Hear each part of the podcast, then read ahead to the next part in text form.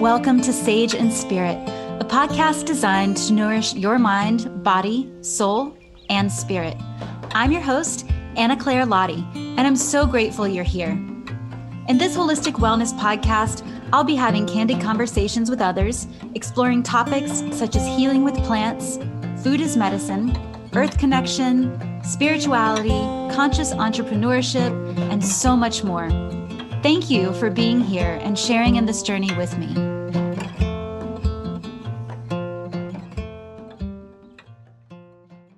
Everybody. Welcome back to another episode of Sage and Spirit podcast. I took a week off last week just to go out of town and spend some time with family that we haven't seen in a couple of years so, feeling really refreshed and grateful to be back home and nestled into our little cove here in Western North Carolina outside of Asheville. And I'm really excited to bring you yet another episode today. And this one we dive deep really quick. But before I tell you more about today's episode, a couple of housekeeping points. And the first thing is, as always, just to remind you that all of the information shared on this podcast is for educational and entertainment purposes only. None of the information is meant to treat, diagnose, cure, or prevent any illness or disease.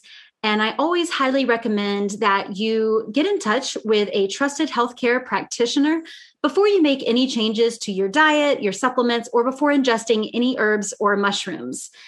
That being said, I also want to share with you, if you haven't yet heard, my dear friend Sandra Hamilton of Ocean Maze Herbal and myself are going to be hosting a magical retreat in the beautiful Sacred Valley of Peru this fall.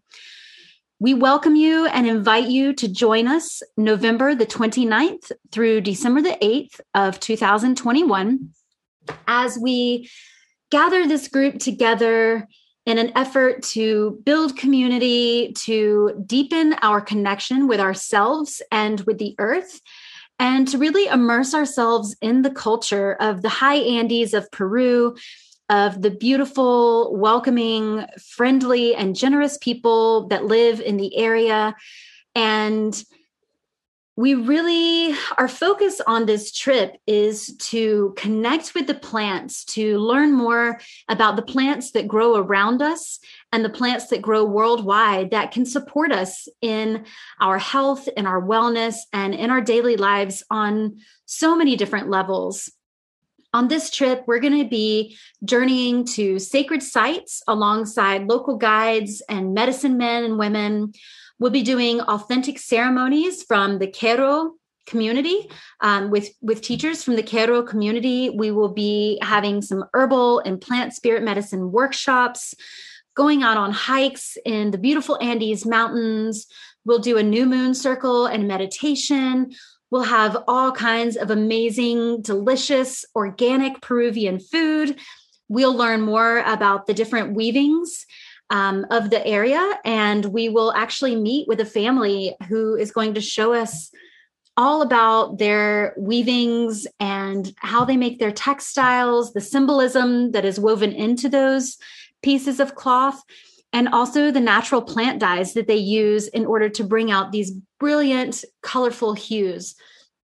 There's so much that we're excited for about this trip. And most of all, Sandra and I just really want to share our love of Peru with you.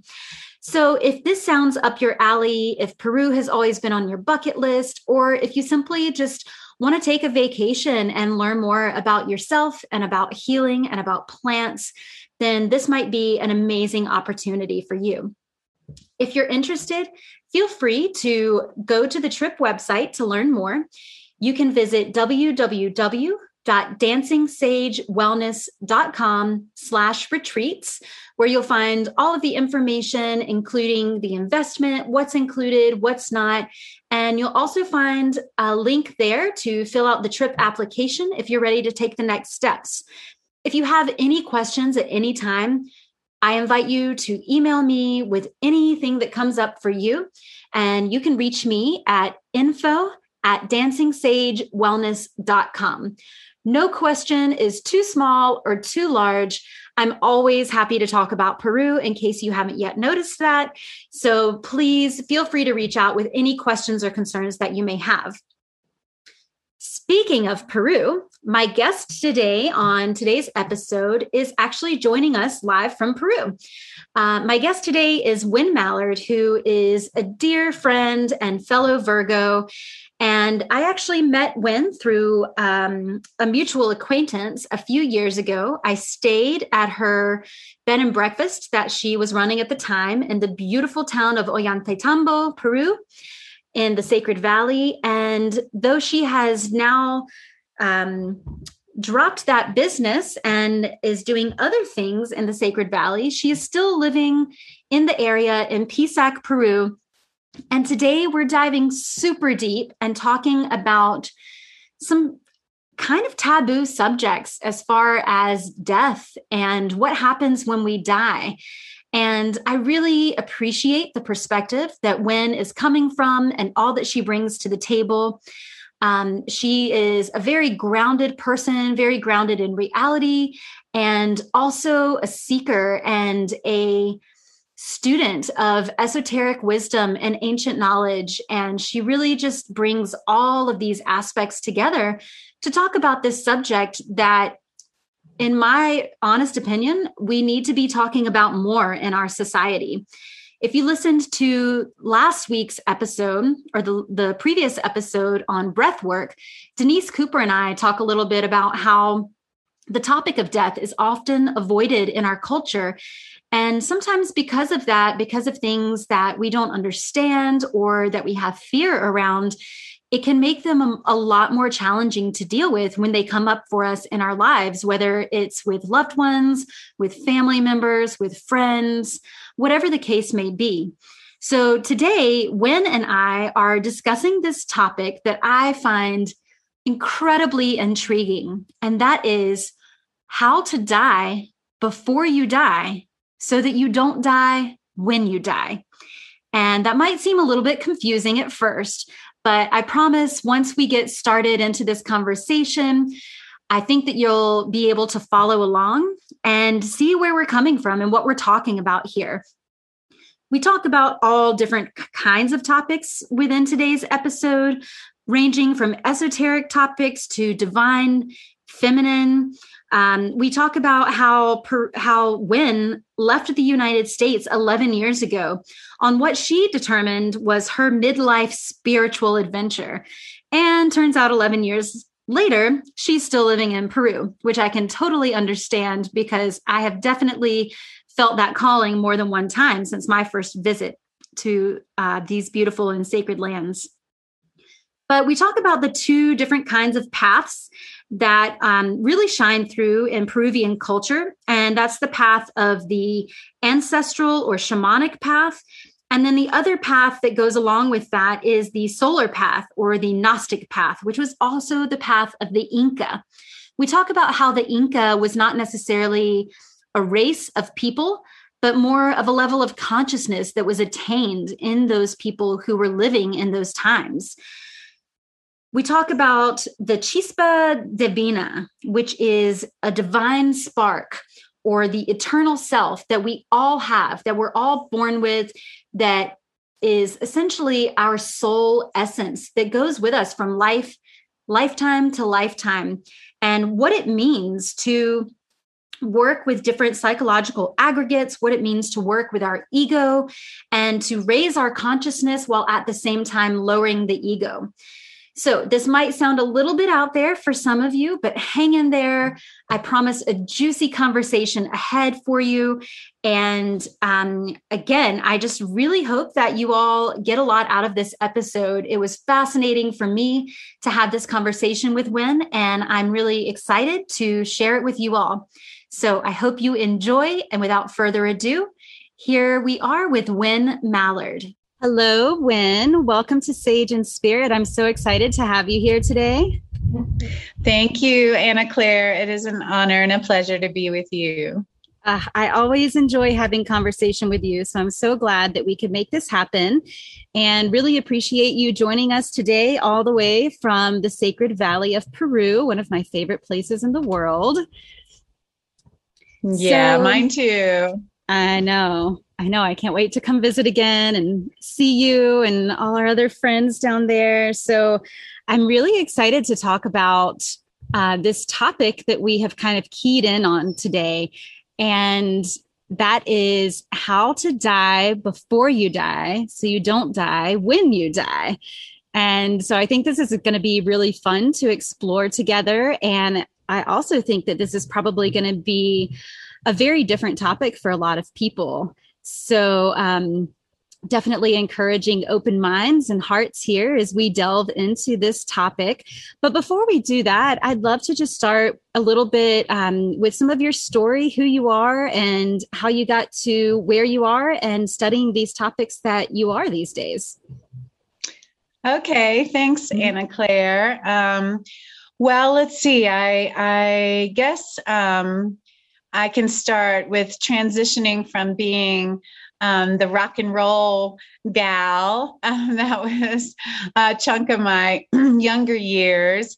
Um, and I started finding it, um, you know, sort of uh, leading only to a certain level of where I wanted to go. So I started exploring spiritually. So you could say, kind of left um, the more sort of rock and roll world to start on my spiritual path, um, kind of in my late 20s, and ended up um, finding uh, sort of eco spiritual work at first. Um, living in a place called Earth Song in Athens, Georgia for a while. And that led me to Earthaven Eco Village outside Asheville, um, where I started studying permaculture and got into a lot of um, sort of uh, divine feminine goddess culture work along with the permaculture.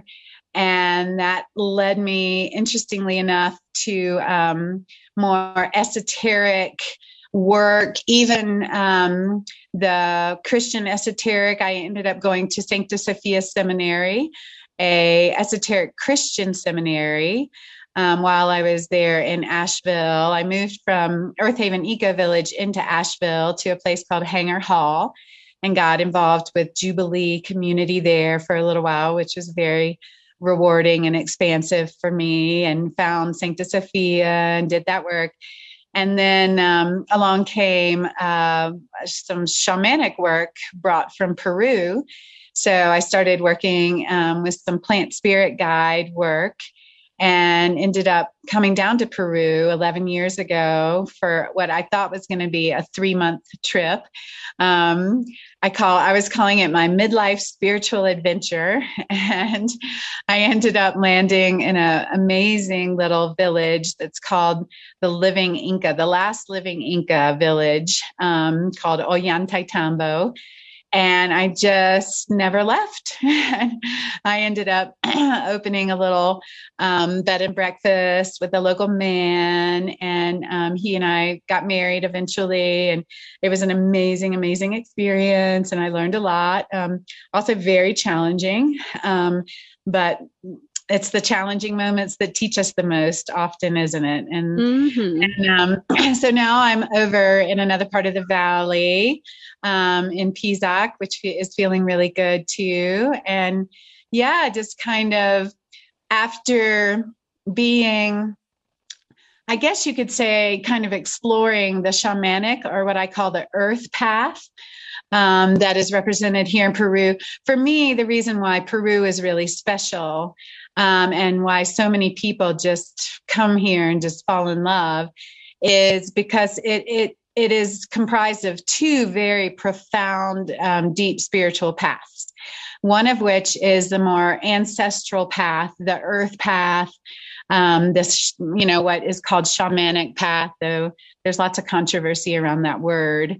Um, and it's very earth based, working with earth energies, the living energies of the planet, working with the, the plants, um, and uh, it's it's an amazing i'm working with the elements the four elements. Um, and it's an amazing amazing part of the spiritual foundation of peru. And the other path that is here is the solar path, which is um, uh, what one could call a Gnostic path. And that um, path is the path of the Inca, who were, um, Inca means enlightened one. And they were enlightened beings that came here and created amazing um, mystery schools um, and amazing temples and brought uh, an enlightened culture to the area. now, they degraded over time as all the enlightened cultures of the world have at some, you know, eventually. Um, but they brought amazing things to this world. so you have this Inca path alongside this, um, which is the solar path, um, the sun worshippers, and then you have the earth path, more the earthy earth worshippers, and they sort of sit side by side here. And so it's an incredible combo. And I think it has a, an, a beautiful f- effect on people and certainly has on me. Hmm. Yes, thank you so much for that. And I love that description and just kind of how you laid that out for us. And I can say from experience that it has absolutely had an effect on me. And I 100% understand how you ended up never leaving Peru. if it weren't for, you know, my dogs here in the States, yeah. my husband and I probably would have settled in Peru a long time ago um, upon our first visit, really. And Ollantaytambo, where you lived for so long and where we first met, um, is such a special place. And you you really can feel that thread of of history and just the richness of the culture and everything that you're mentioning is is really palpable in that area um, at least in my experience so i love that you mentioned that and um, wow, 11 years. I didn't realize it was 11 years already that you had been yeah. in Peru. I know it's wild, huh? It is. Yeah. And so, you know, I definitely, when I first started visiting Peru, I, you know, I knew of the Incas coming from mostly just history lessons. I didn't really know much otherwise. Um, and there's not a whole lot that we were taught in American schools about Inca culture. Um, but I knew that when I first got to Peru, there was something very different that I wanted to explore more deeply. And so that's part of what keeps bringing me back. I think, you know, just the, um, the, the land there, the sacred sites, the the energy, the feelings, um, but also these paths that you're talking about with the sort of ancestral shamanic earth path, and then the solar path and the path of the Inca. And I think I remember hearing once, and I don't know if you could speak to this, but um, I remember hearing that certain cultures that we hear about, like the Inca and the Maya, that they weren't actually necessarily races, like a lot of people tend to think or learn, but they're more, like you said, a, an enlightened uh, group of people. Like the the consciousness level is is really what we're talking about when we talk about these groups of people. It's do I have that understanding correct? Yes, I would say that's right on, Anna Claire. Yeah. I mean, uh, you know, we've we've known different enlightened cultures or civilizations throughout the world. Ancient Egypt, for example, ancient China. Um, many examples throughout the ages of these um, enlightened cultures and then enlightened masters beings you know as well. Um, so they often come in as you know an individual or as a group as a as a civilization. And i definitely think you're right on. It's not about race. It's about consciousness level. Mm-hmm. It's a really interesting concept and one that i think is um, sort of a newer one for a lot of people when i first heard that it was kind of mind-blowing for me i was like oh wait that's not really what I had in my head at all. So it's a really interesting perspective and, and way of looking at things, I think. Um, so you have been studying more of this Gnostic path for quite a few years now, getting deeper into that work, studying with some teachers in Peru. And um, I'd love to hear a little bit more. I know it was probably a month or so ago that I was on social media and sort of scrolling through and came across one of your videos that you had recorded for your friends and community. And you were talking about this concept that we are going to sort of launch into here today. And it was really fascinating to me just to hear, you know, I think it was like maybe a five minute clip or something but it brought up a lot for me in just especially in our western culture how we view death and how a lot of times it's this really taboo subject um, which is quite interesting to me because as we all know eventually all of us will reach that point in our lives where we we are at the door of death we're crossing this threshold and it seems that there's a lot of fear around this and i think a lot of that comes from misunderstanding because we don't really get what that process is all about. We just know that it's a loss um, or at least maybe that's the way that a lot of us view it. You know when when someone who's close to us passes on or transitions it can be such a huge um, you know change in our lives and we miss people.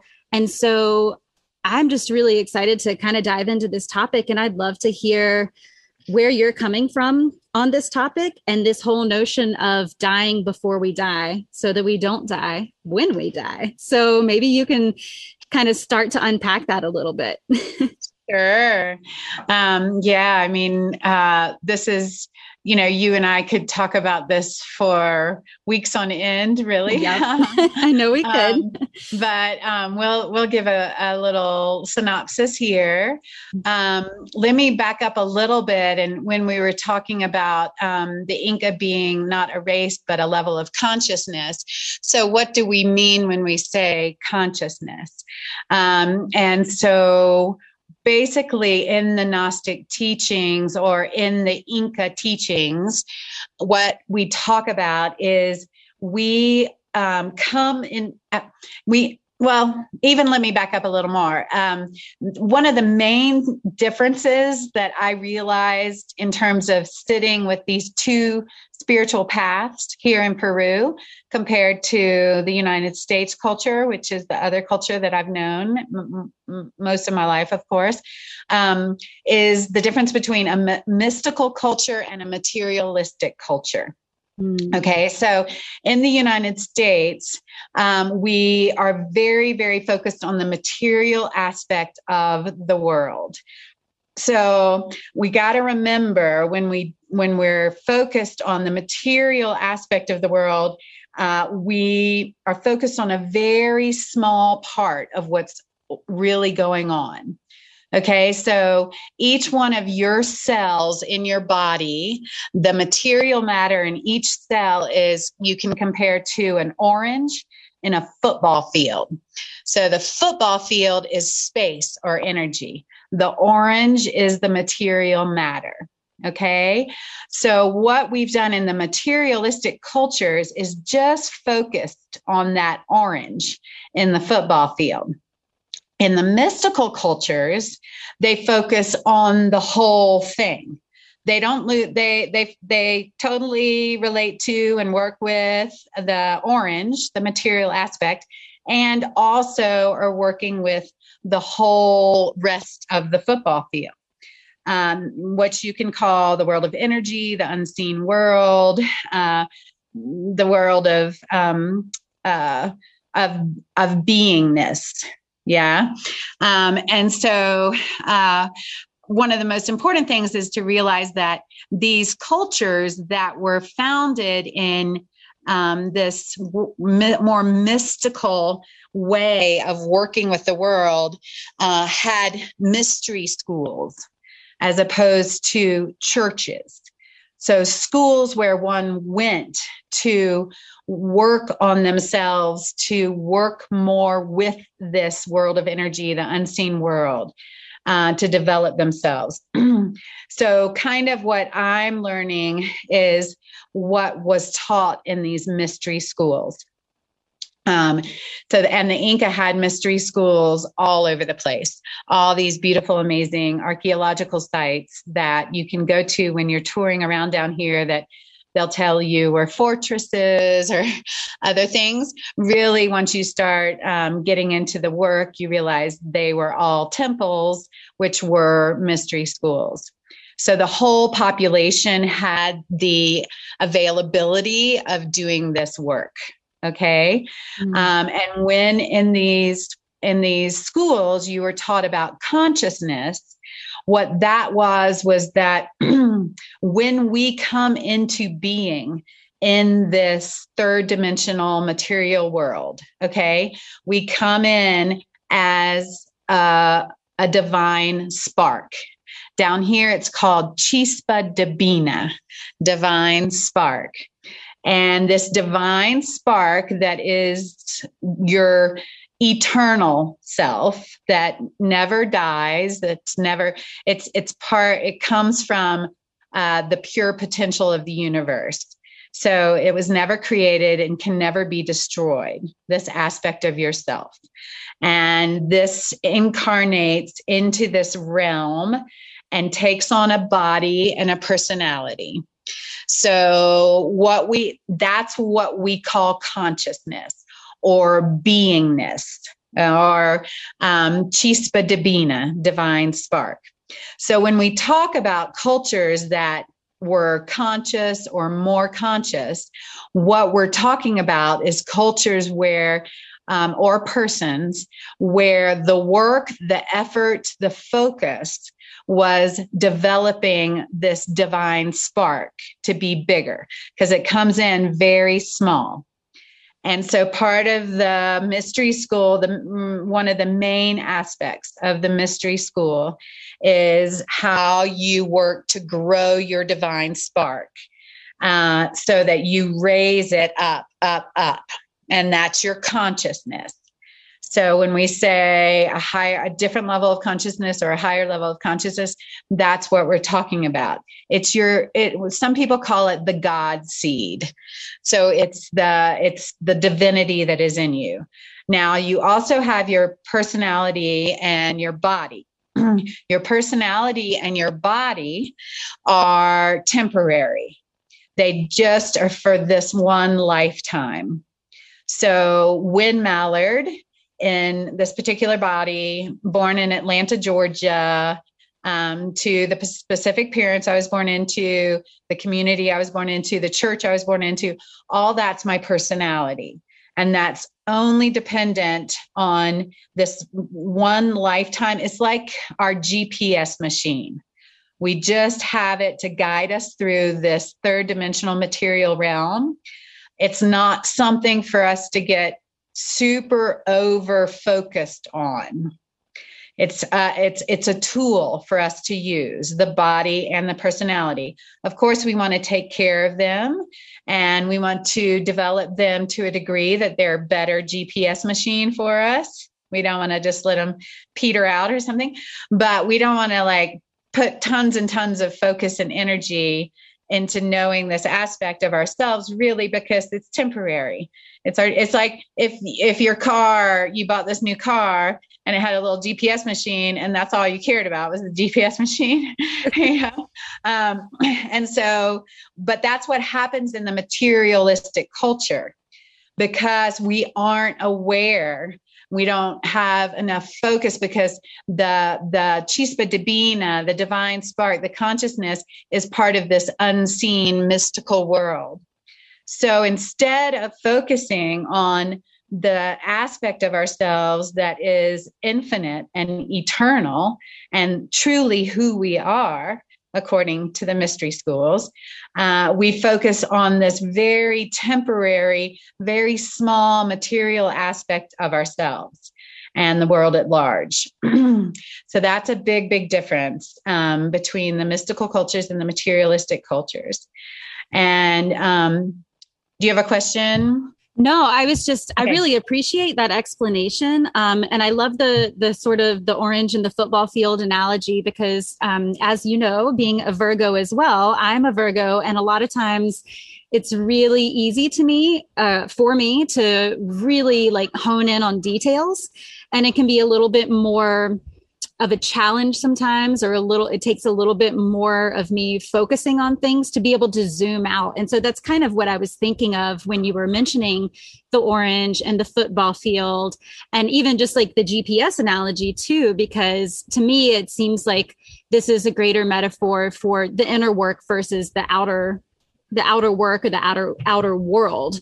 And it is in our culture um, at least here in the us which is obviously the one that i'm most familiar with um, we we focus a lot on the outside world. And there's so there's always so much going on that there's plenty to focus on out there right? Um and a lot of people these days are talking about doing some of the inner work and that sort of thing. But i i think that it's still not as commonly accepted or not as well known and so, what you're talking about with these mystery schools, I think it's so fascinating that a lot of these uh, cultures were really actually more focused on the inner work and that that was sort of their whole what they were striving for in their time on this plane was to really go inward and to grow this chispa divina like you're talking about so i just wanted to kind of interject that because it, it got my mind thinking about where i am where i'm coming from the people that i know around me um, and it makes a lot of sense using those analogies so i really appreciate that Oh, thank you, Anna Claire. That's great. Yeah, and that's perfect to kind of work with the wording inner and outer worlds um, because yeah exactly. The the idea that we are constantly working with the outer world actually is kind of keeps us on a hamster wheel kind of because really the way to shift the outer world is by shifting our inner world mm-hmm. what's happening outside of ourselves in our materialistic world, the outer world, is representative of what's going on inside of us. And that's as individuals and as a collective. So when we look at the world at large right now, and look at you know the the degradation and disempowerment that is happening um, to this human collective, uh, then we can have an understanding of what's going on in the inner world of each person because what's going on in the inner world of each person is represented in the outer world. So the mystery schools knew that to really make true change in your life as an individual and in the life of the collective, be it a culture, a civilization, or the world at large right now, um, you have to do the inner work. And as you said, there's lots of people that have an interest in this and are wanting to make this happen. And there's very little um, information out there. Well, there's in some ways there's lots of information out there um, in terms of how to do it, and there's lots of paths. Um, and to actually do the work. The reason why the Inca and other places had mystery schools was because it's really hard to do if you're not in a school, some kind of a setting that really, really encourages the work, especially nowadays.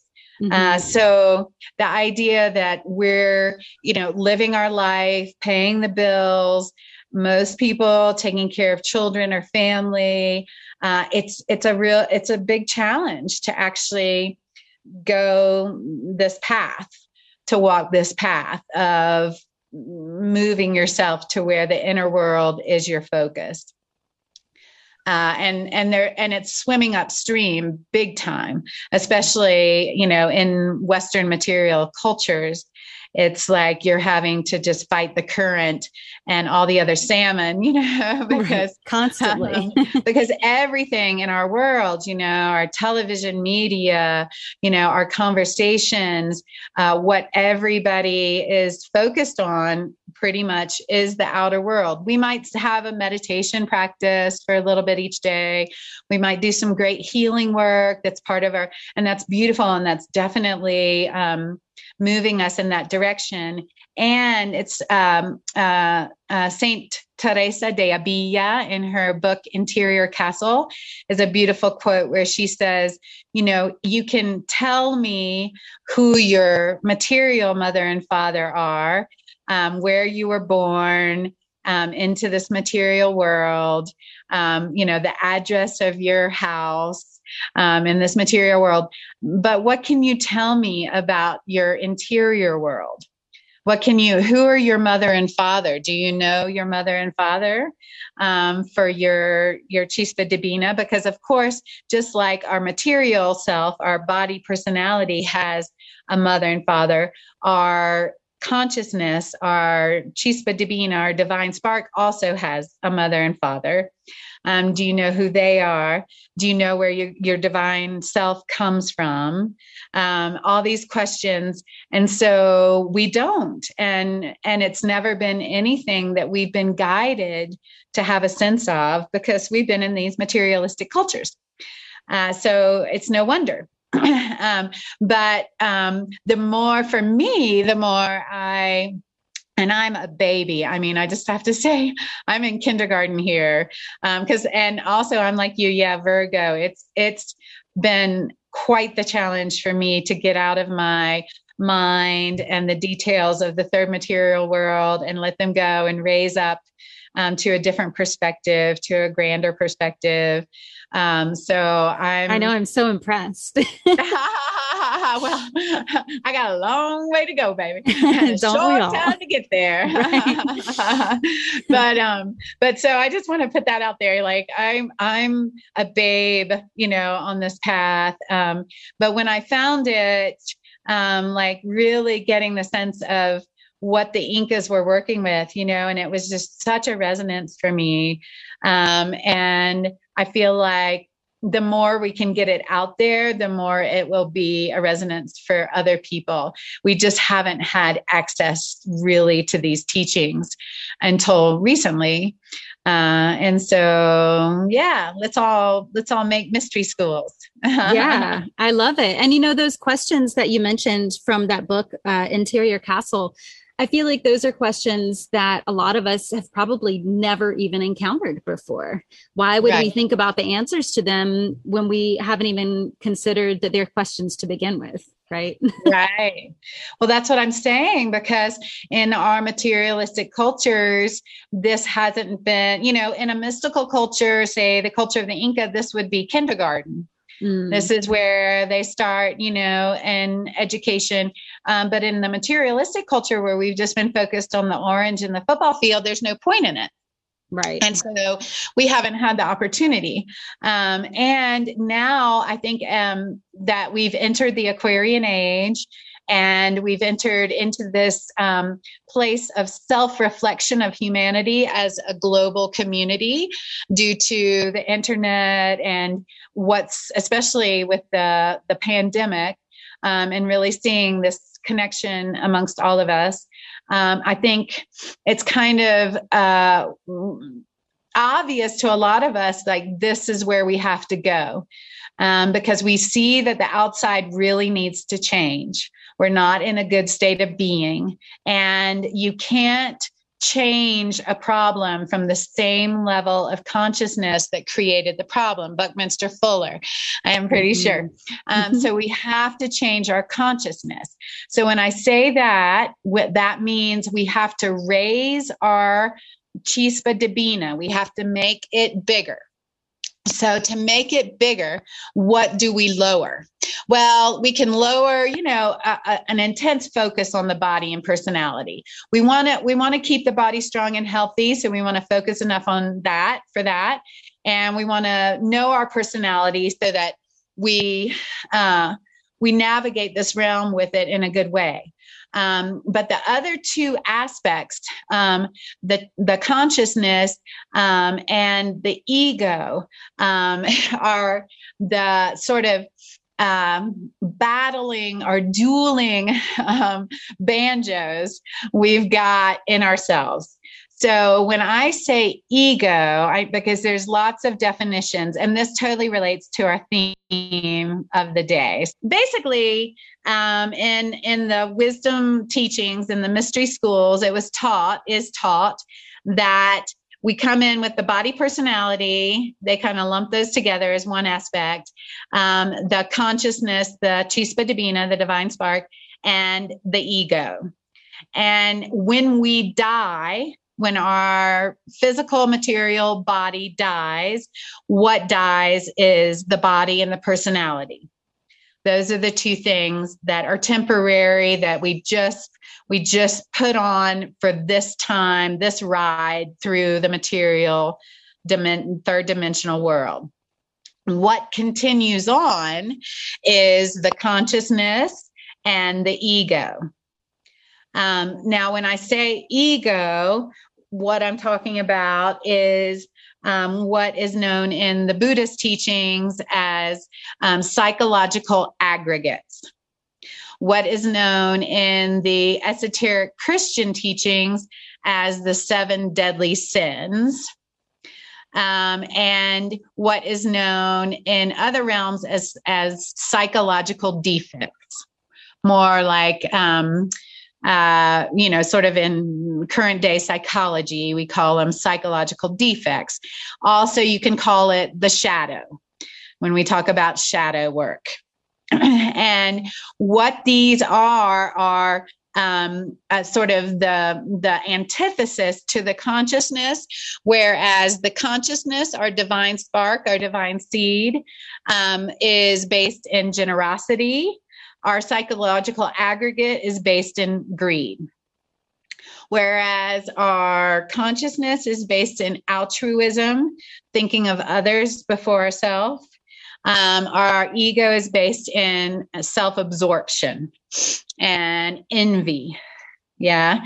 Um, whereas our consciousness is based in love and um, compassion, our ego is based in fear and hate. So, what it is when we say we want to um, raise our consciousness, we want to raise the the god seed within us and at the same time we have to be doing the shadow work we have to be looking at our psychological aggregates and we have to lower them. So, in the mystery realm, they talk about that uh, you know, self realization is what a spiritual master um, is able to uh, get to. Self realization meaning the self, the divine spark, the true self becomes 100% and the ego becomes 0%. So we talk about um, Jesus, Buddha, Krishna, Muhammad, Hercules, Joan of Arc, the Inca, the Maya, all these um, enlightened beings and enlightened cultures or self realized beings or cultures their consciousness was at 100% and their ego was at 0%. Now, when we look at the global culture of the world today, right now, what we're basically looking at as a collective, humanity as a whole, we're at around like 3% consciousness and 97% ego. Wow. so what that so what that means is yes, we have these beautiful qualities popping up this generosity, this love, especially in certain communities where, you know, you would say they are high, more higher consciousness communities, um, like Asheville, like Pisac, um, where they, these qualities are getting nurtured more. And with the world at large, how it's running right now, it's running based on greed and envy and gluttony and lust and hate and fear and jealousy and all these what we call psychological aggregates or ego is what is driving the ship of this humanity. And as a collective and really acknowledge, and this is really hard because we've been conditioned to not want to look at these aspects of ourselves as individuals or as a collective. And there, and, we have to realize too, like, you know, a lot of this stuff is subconscious on the conscious level, we might not see it. It's kind of like the tip of the iceberg that's sticking out above the water. That's, you know, a very, we're conscious of a very small aspect of what's really going on within us right now. Mm-hmm. Um, and so you have this huge bit of the iceberg that's below the water. That's what's going on subconsciously. And we have to remember that the shadow, these psychological aggregates, defects are deep down within us because the ego has been following us into each lifetime. So each what continues on from lifetime to lifetime is our consciousness and our ego. So the, the these egoic aspects of ourselves are old. They've been following us for a long time and they're very deeply entrenched inside of us to where we don't see them we think we're good people and we're doing the right thing and we're and because we're unaware of the aspects of ourselves these shadow aspects of ourselves um, because they're so deeply embedded. So at first we just have to realize that and we have to come to terms with that. And any kind of shame that comes up we just have to let it go because it's blocking our progress. If we look to blame, oh, well, I can't help it. I was born into this culture, whatever, we have to let that go because it doesn't help us. So, shame and blame are two things that really um, deflect our progress in this psychological um, aspect. So, when we go to um, if we die before we die, then we won't die when we die. what are we talking about there? Um, we're talking about a mystical death and the material death. So there's there's the potential for two kinds of death to happen. And the one kind of death is just going to happen no matter what. That's our material death when our body and our personality go. Mm-hmm. Okay. The mystical death is the potential to have these psychological aggregates die so it's an ask so it's it's the potential so if we die before we die that means if we have a mystical death before we have our physical material death mystical death is that we are lowering the ego, raising the consciousness.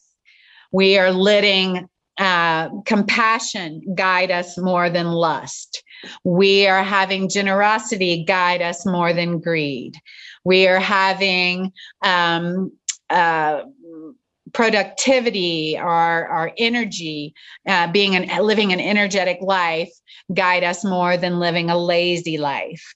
So, all these aspects, we let love guide us more than fear and hate. So, we're raising, raising, raising, raising, raising these aspects of the consciousness, the God seed, and lowering the psychological aggregates until it gets 100% consciousness, 0% psychological aggregates. And that's a mystical death. And so, that like you were saying, we have a, a, long way to go and a short time to get there. if we're coming from 3% and we're trying to get this up to 100%, you know, then yes, let's let's get to work, right? Um, I wanted to just kind of ask real quick too.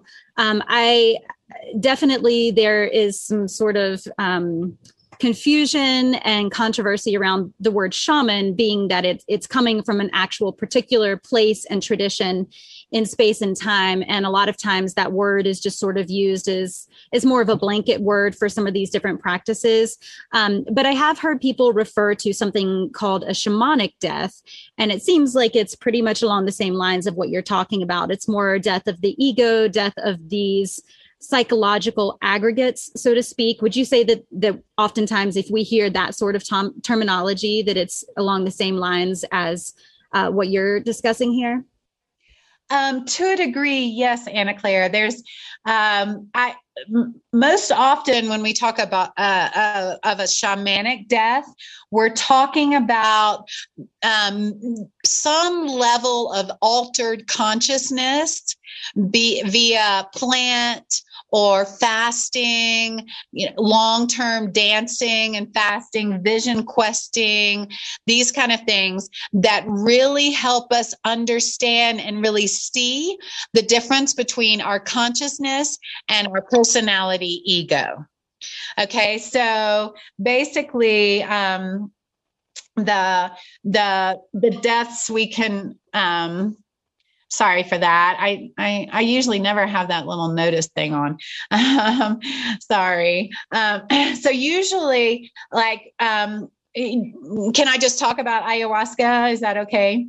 Um, so um, the work with ayahuasca, which is the major death practice because what what you'll find is in most indigenous cultures they had death practices yeah mm-hmm. so um they actually had places or um states states of altered consciousness where they went to have a sense of what it feels like for your consciousness to leave your body and personality. What happens when we die? Mm-hmm. Um, and I have a, you know, I have a little book called "Death is a Miracle," um, and that describes my um, experience midwifing my father's death. He took to his deathbed um, and was there for ten months, mm-hmm. and it was an amazing journey to witness and um, experience with him. And what was so obvious to me was he he would it was so sweet and endearing because he would like be kind of squinching up his face and like trying to let go and surrender to where he allowed his consciousness to leave his body and his personality. And he just was like how do you do it wendy? How do you do it? Oh. i don't know how to do it. And i was like oh daddy you know. And so this is one of the things in in the material cultural world because we are um so focused on that this death of the body and personality is this final ending, we don't have a sense that no, our consciousness journeys on. And in the shamanic death practices, what is really given is this uh, you realizing what it feels like for your consciousness to leave your body and kind of how to let go enough to do it. The altered state kind of pushes us into it, kind of pushes us into this level of surrender that we don't normally do in material culture. That's one thing about the material culture world is it's, it's very much based in control. Mm-hmm. There's a lot more of allowing chaos in the mystical cultures. Um, and so part of the material culture is we want to control everything. We want to control ourselves. We have a hard time with letting go, a hard time with surrender. It's why we've created a lot of um, force letting go and surrender in our lives via divorce, losing jobs, stuff like that, you know, um, because we don't have mystical practices to help us learn how to do it. Um, but the indigenous cultures always have. So that's the shamanic death as I know it is just this um, availability to understand and feel what it's like in the moment of our material death and how it works. So then, and then you get a sense of what's on the other side as well in the shamanic work. Um, you know you all of a sudden you're you're in this world of unity and, and just because your consciousness just goes back to the world of energy outside mm-hmm. of the constrictions of the body and personality and it's a great liberation feeling. So all of a sudden you're like oh why would i ever be afraid of death?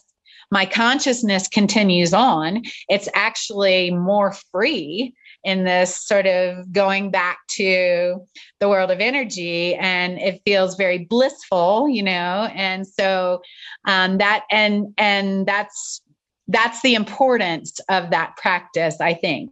And ve- and it's very very important um, for people because certainly the main fear that is driving this humanity right now is of death.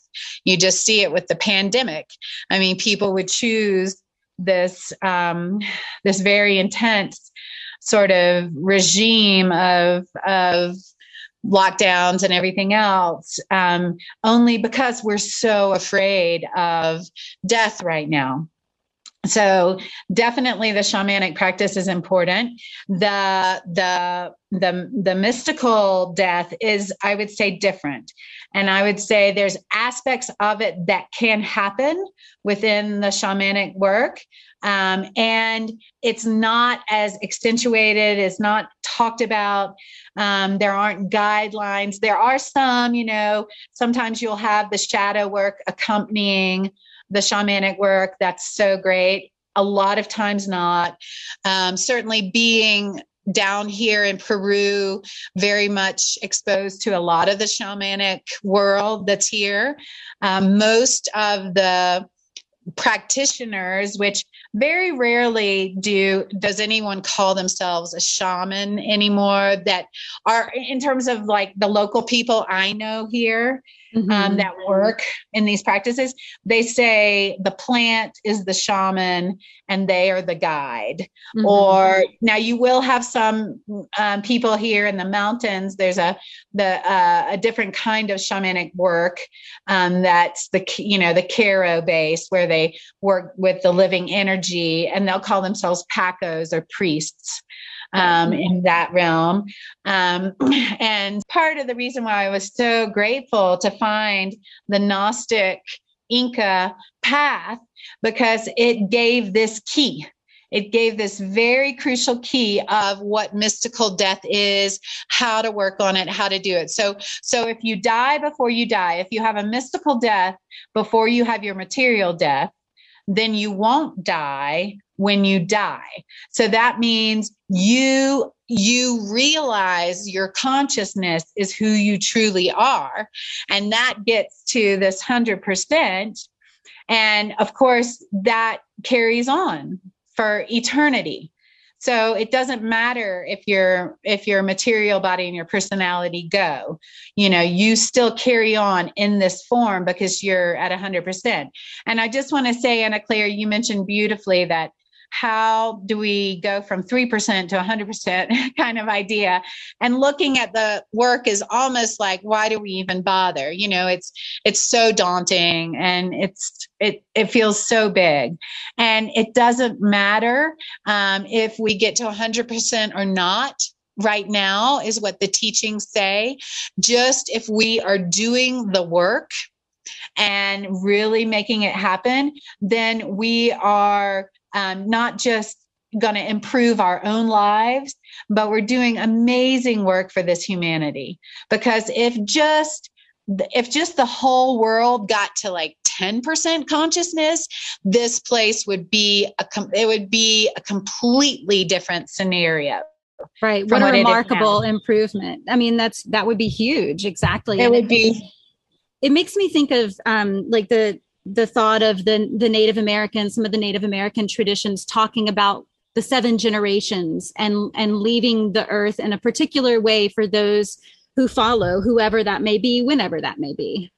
Yes, exactly. But also, you will find as you do this work, your inner work, your outer world will improve. They also talk about this work as the work to move beyond suffering because mm. it is hmm. these psychological aggregates that cause us suffering. So the more we lower them, so it as an individual, it will make your life better, you know, and as for the seven generations, it's crucial right now um, because we've got to raise our collective consciousness, or you know, we're a runaway train wreck. I mean, right. we're we're we're destroying our sweet mother planet. You know, the the way we treat each other, the things we idealize and focus on in the world right now. I mean, it's we're we're a mess. Uh, and and it's because we're at 3% consciousness that's why you know it's our internal it's the aspect of our internal selves that is creating the external world so the internal work, it's just like Gandhi said, you know, be the change you want to see in the world. We have to do our internal work um, to make a shift for ourselves as individuals and this this collective, and of course for Mother Earth, um, really for the universe, you know, because we we have a huge effect on the universe at large, and so um, it's hard. It's not easy.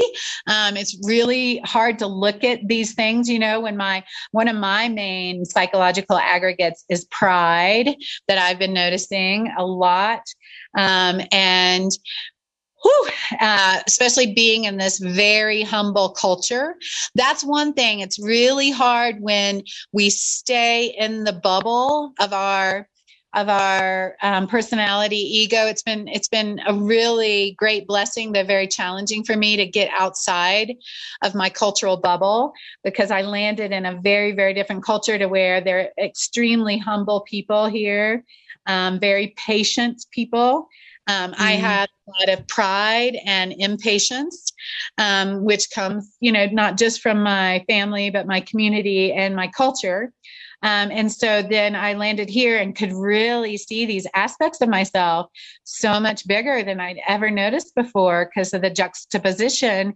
And it was hard. I was so ashamed at first and I didn't want to look at them and I'd try to find excuses and cover them up and, and, you know, just horrible. so, you know, but once you start getting into it, you get to this place and get over those aspects because you realize they are just blocking me and keeping me back. Then one starts celebrating. Oh, look at me being lazy right now. I see it. I celebrate this. Oh, look at my fear right now. I am going to feel the fear and do it anyway and move through it and shine with love. So, you know, the the work is just it's it's it, it, it's such a process and it's so rewarding on so many levels so even though it's hard and it feels daunting and all the rest, um, to die before you die, so you don't die when you die, is just uh, I I I think is a amazing way to sort of step into things and really start making shifts for ourselves and the collective.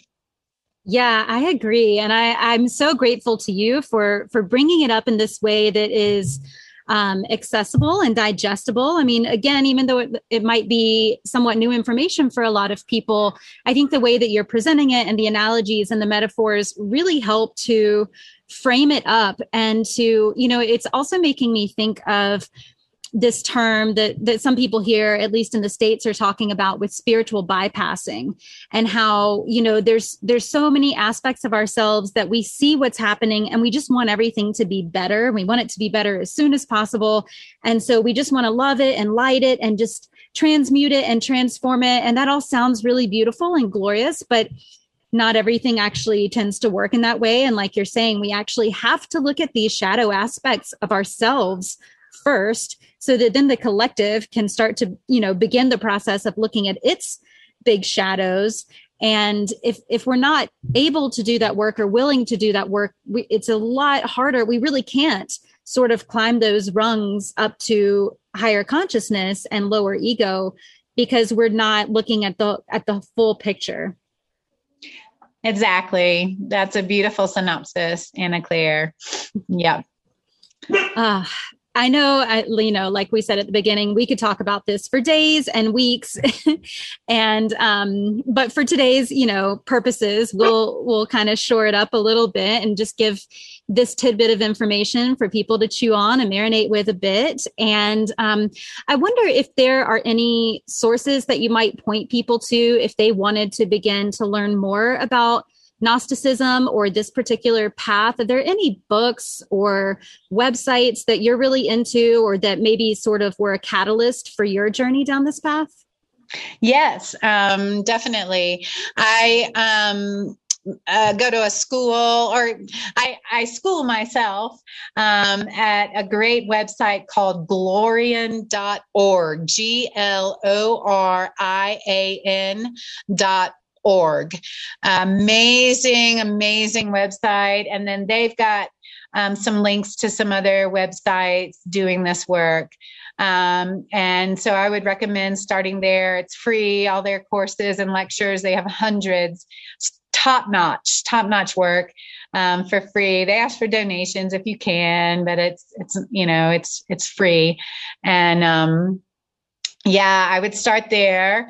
Um, I'm I'm putting out uh, little videos like you mentioned at the beginning, s- starting to create a small. Uh, well, it's a new project called Soul Seed School of Ecological and Esoteric Design. And right now, I'm just putting these videos out on my Facebook page and my Telegram.